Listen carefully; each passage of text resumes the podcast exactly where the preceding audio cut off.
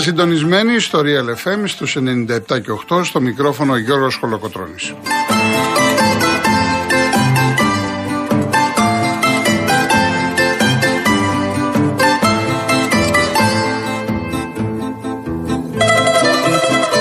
Τηλέφωνο επικοινωνίας 211-200-8200. Επαναλαμβάνω, 211-200-8200. Η κυρία Δέσπινα Καλοχέρη είναι στο τηλεφωνικό κέντρο. Ο κύριος Γιάννης Καραγευρέκη στη ρύθμιση του ήχου.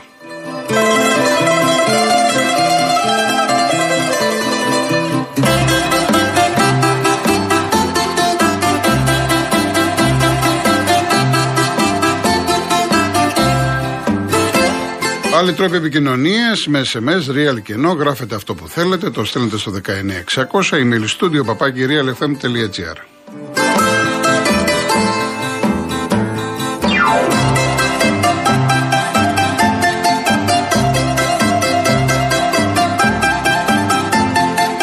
Κυρίες Δεσποινίδες και κύριοι, καλό σας μεσημέρι. Δεν ξέρω πόσοι είδατε νωρίς το πρωί, ώρα δική μας, δυόμιση τα ξημερώματα, Buenos Aires, παροξισμός, λαοθάλασσα, στην υποδοχή των πρωταθλητών κόσμου, με τον Μέση να βγαίνει πρώτος από το αεροπλάνο, αγκαλιά βέβαια με την κούπα, με αυτή κοιμήθηκε, εξάλλου υπάρχουν και σχετικές ε, φωτογραφίες. Τρομερή υποδοχή και να φανταστείτε ότι ακόμα δεν είναι η επίσημη. Η επίσημη θα γίνει σε λίγες ώρες.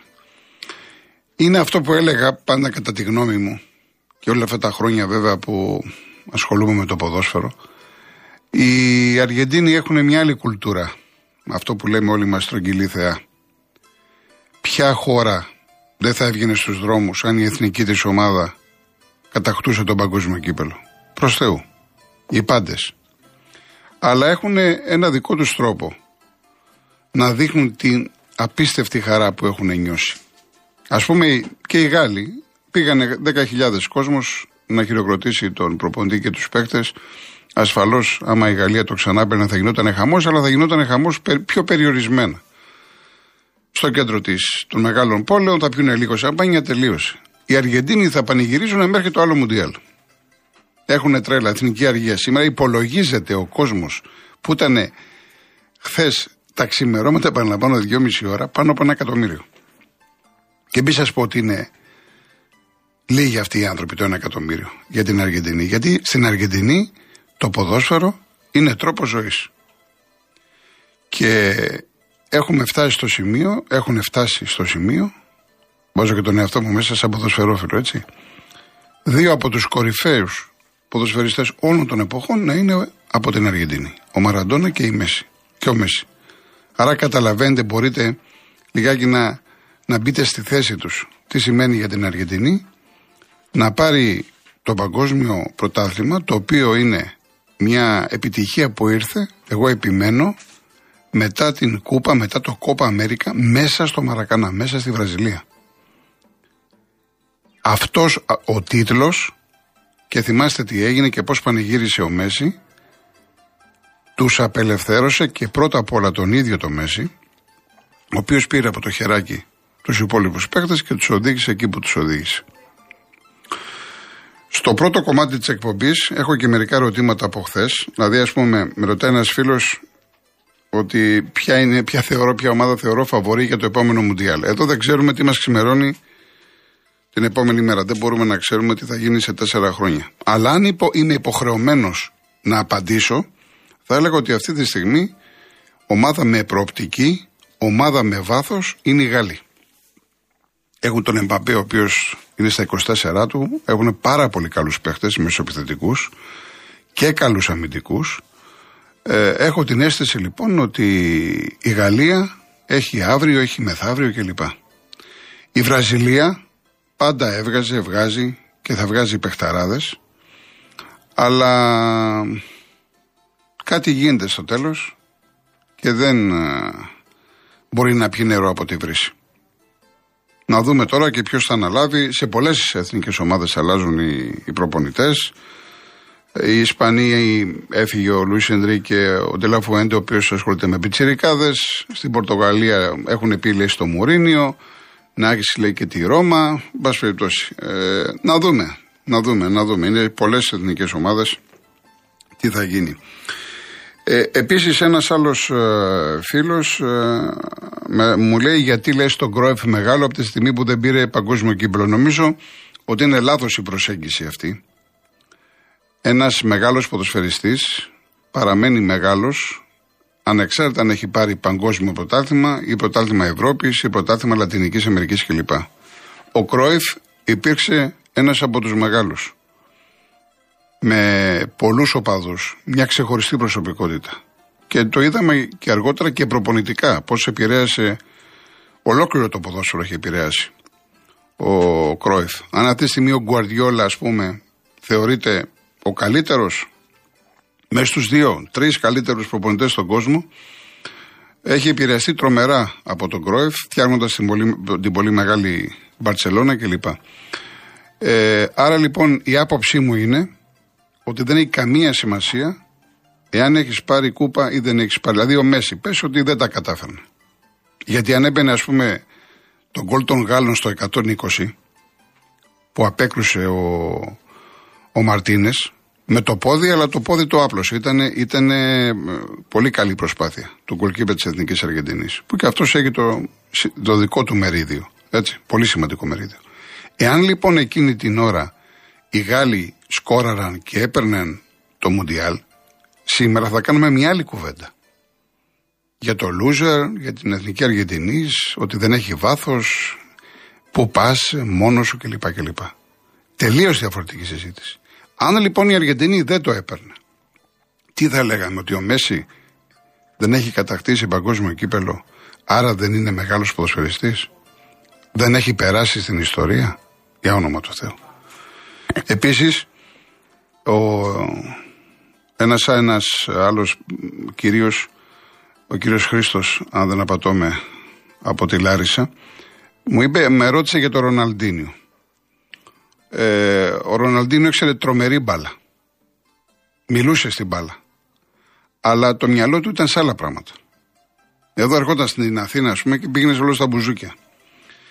Ένας ε, ποδοσφαιριστής, ο οποίος θέλει να κάνει διεθνή καριέρα, μεγάλη καριέρα, πρέπει να προσέχει τα πάντα. Να κοιτάζει τη διατροφή του,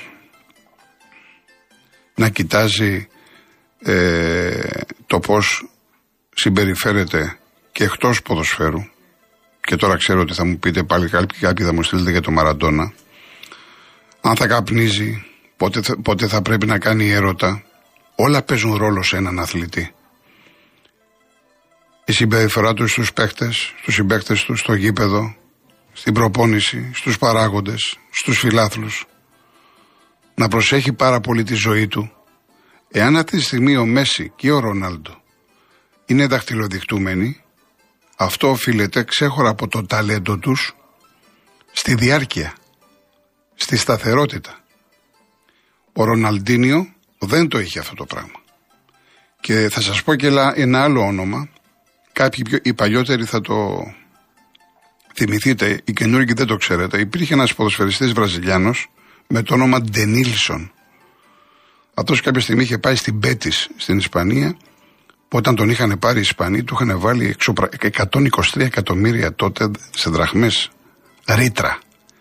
Εάν τον βλέπατε τι έκανε αυτό το παιδί με την μπάλα στα πόδια, πώς, πώς λέμε στο μπάσκετ, η Χάρλεμ, πώς τους λένε, έτσι, ε, που είναι, κάνουν ζογκλερικά πράγματα. Ο άνθρωπος ήταν ζογκλέρ. Όμως το μυαλό του μόνο στο ποδόσφαιρο δεν ήταν.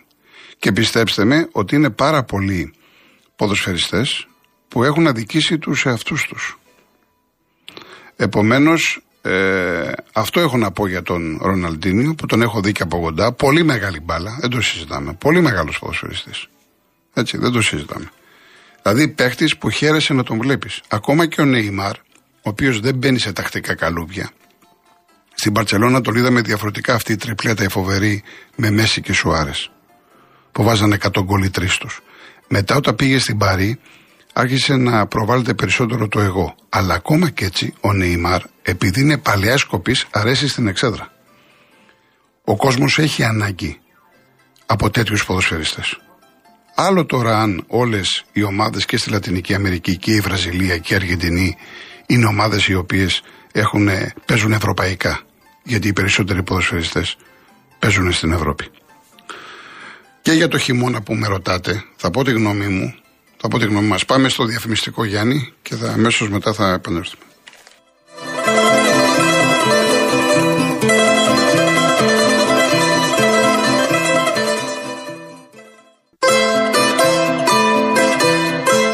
Χαίρομαι που σας αρέσει αυτή η ποδοσφαιροκουβέντα και κάνετε συνέχεια ερωτήσεις. Εντάξει, γιατί από αύριο θα αρχίζουμε να ασχολούμαστε με τα δικά μας. Αρχίζει πάλι η Super League. Λοιπόν, να πω πρώτα το διαγωνισμό μας, έτσι, είναι από Δευτέρα 19 Δεκεμβρίου, Σάββατο 24 Δεκεμβρίου, δύο τετραήμερα ταξίδια στην Κόνιτσα η τουριστική πλατφόρμα holidaymotions.com με το πρόγραμμα Stay in Drive που συνδυάζει διαμονή και μετακίνηση στέλνει δύο τυχερά ζευγάρια σε ένα ζωντανό πίνακα ζωγραφικής όπως είναι η Κόνιτσα. Το πακέτο περιλαμβάνει τετραήμερη διαμονή σε παραδοσιακό ξενοδοχείο με πρωινό και γεύμα, πρωινό και γεύμα και αυτοκίνητο κατηγορίας SUV από την Carn Motion. Είναι μοναδική εταιρεία που νοικιάζει αυτοκίνητο χωρίς πιστοτική κάρτα, χωρίς εγγύηση και με πλήρη ασφάλεια στην Ελλάδα και σε 12 ευρωπαϊκές χώρες. Ένα PlayStation 5 και μία τηλεόραση FNU Smart 50 inch Η κλήρωση θα γίνει στην εκπομπή του Δημήτρη Μιχαλέλη και της Αμαλίας Κάτζου την παραμονή των Χριστουγέννων Σάββατο 24 Δεκεμβρίου στις 2 το μεσημέρι.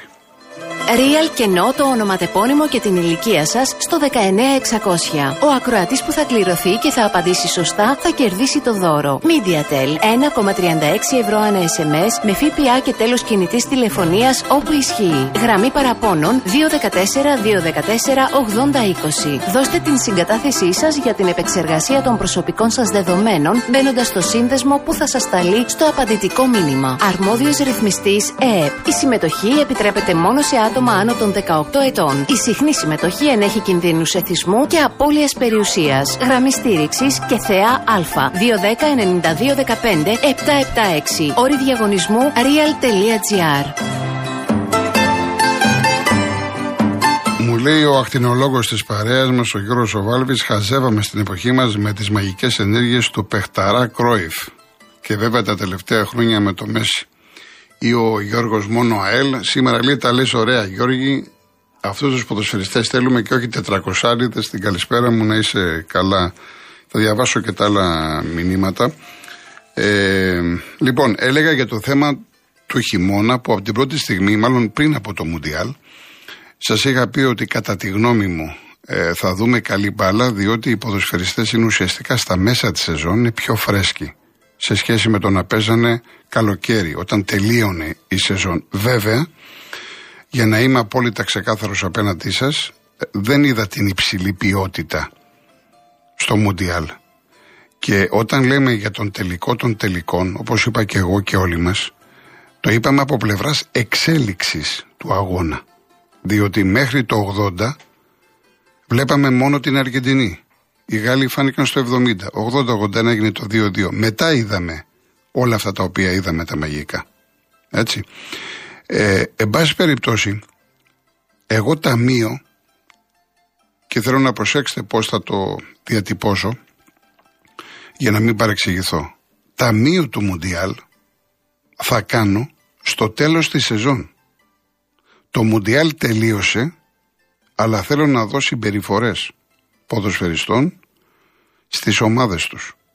Γιατί το λέω αυτό; Διότι η περίοδος έχει στριμωχτεί, βλέπετε ότι παίζουν συνέχεια οι ποδοσφαιριστές σε όλα τα πρωταθλήματα, κύπελα, διοργανώσεις ευρωπαϊκές.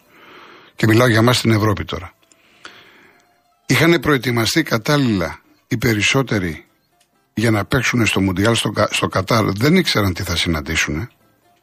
Και θέλω να δω λοιπόν, τώρα που θα αρχίσουν ξανά τα πρωταθλήματα, σε τι κατάσταση θα είναι οι παίχτες, εάν θα μπορούν να αποδώσουν μέχρι το τέλος της σεζόν. Γι' αυτό λέω ότι τα απόνερα του Μουντιάλ θα φανούν Φλεβάρι, Μάρτι, Απρίλιο.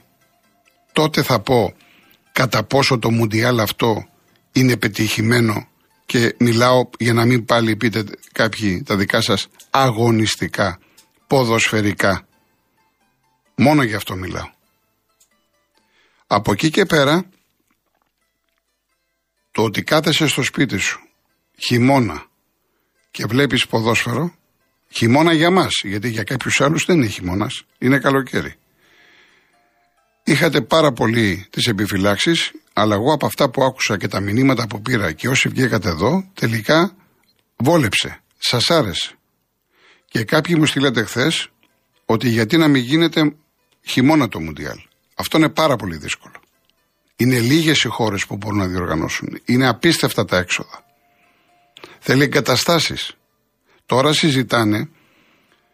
Εντάξει, είπε ο Ινφαντίνο, μήπως γίνεται ένα τριετία. Στα δικά μου έτσι, μάτια κλπ. έχει άλλη έγκλη, άλλη λάμψη το παγκόσμιο κύπελο να γίνεται κάθε τέσσερα χρόνια. Αλλά τώρα το συζητάνε να αυξηθούν οι ομάδες. Δηλαδή να γίνουν 48. 12 όμιλοι, 4 ομάδες.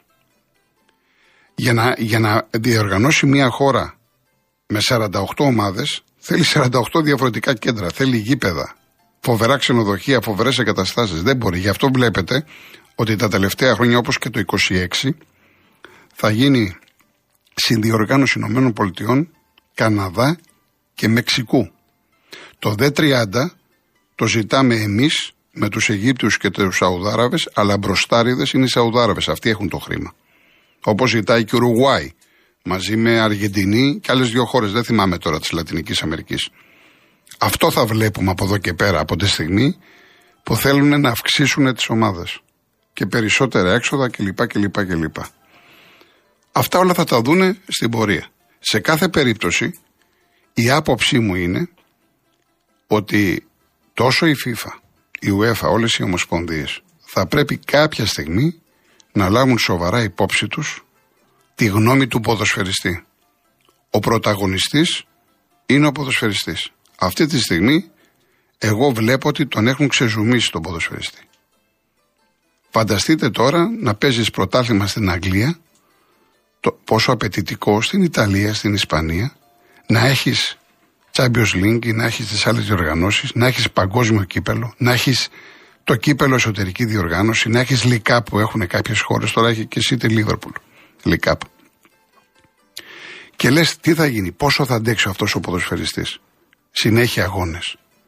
Πώς θες τώρα, κάποια στιγμή είπαν να κάνουν λέει κάθε δύο χρόνια Μουντιάλ. Τώρα λένε κάθε τρία. Έχεις το Euro, έχεις κόπα Αμέρικα για τους Λατίνους από εκεί. Ο ποδοσφαιριστής τα έχει φτύσει. Γι' αυτό είπε και ο φίλος ο Γιώργος από τη Λάρισα για τετρακοσάριδες. Γιατί αναγκαστικά το ποδόσφαιρο έχει ρομποτοποιηθεί. Βλέπουμε περισσότερο αθλητές. Όχι όμως, προσέξτε, όχι όμως ότι δεν βλέπουμε παιχταράδες. Εδώ διαφωνώ. Είμαι και εγώ, συμφωνώ μαζί σας ότι βλέπουμε αθλητές. Πλέον, πλέον κερδίζει η ομάδα που τρέχει πολύ, που βγάζει ενέργεια, που βγάζει ένταση. Βλέπουμε το ποδόσφαιρο ότι η πίεση ψηλά. Αυτά δεν τα βλέπαμε παλιότερα. Βλέπαμε άλλο στυλ ποδοσφαίρου και φυσικά πιο αργό και όχι με πολλές απαιτήσεις. Όμως, παρά το γεγονός ότι βλέπουμε αυτό το ποδόσφαιρο, ταυτόχρονα υπάρχουν και πολύ μεγάλοι παίχτες. Ο Εμπαμπέ είναι μια ελπίδα. Αυτό που με φοβίζει στο συγκεκριμένο παιδί είναι ο χαρακτήρας του. Και κατά πόσο μπορεί να διαχειριστεί αυτή τη λάμψη, αυτή τη δόξα, αυτή την εξουσία που έχει. Ο Χάλαντ, τον βλέπετε το παιδί μιλάει με τα αντίπαλα δίχτυα. Είναι ένας τρομερός γκολτσής. Και έχουμε τόσα, τόσο, είπα τώρα δύο, δύο ονόματα στην τύχη. Έχουμε πολύ καλούς ποδοσφαιριστές. Θα μπορούσα να, μιλήσω, να μιλάω ώρες, αλλά έχω τον κύριο Γιάννη απέναντι, ο οποίος είναι. Πρέπει να βάλει και τις διαφημίσεις ο άνθρωπος. Λοιπόν, πάμε διαφημίσεις, ειδήσεις και γυρίζουμε.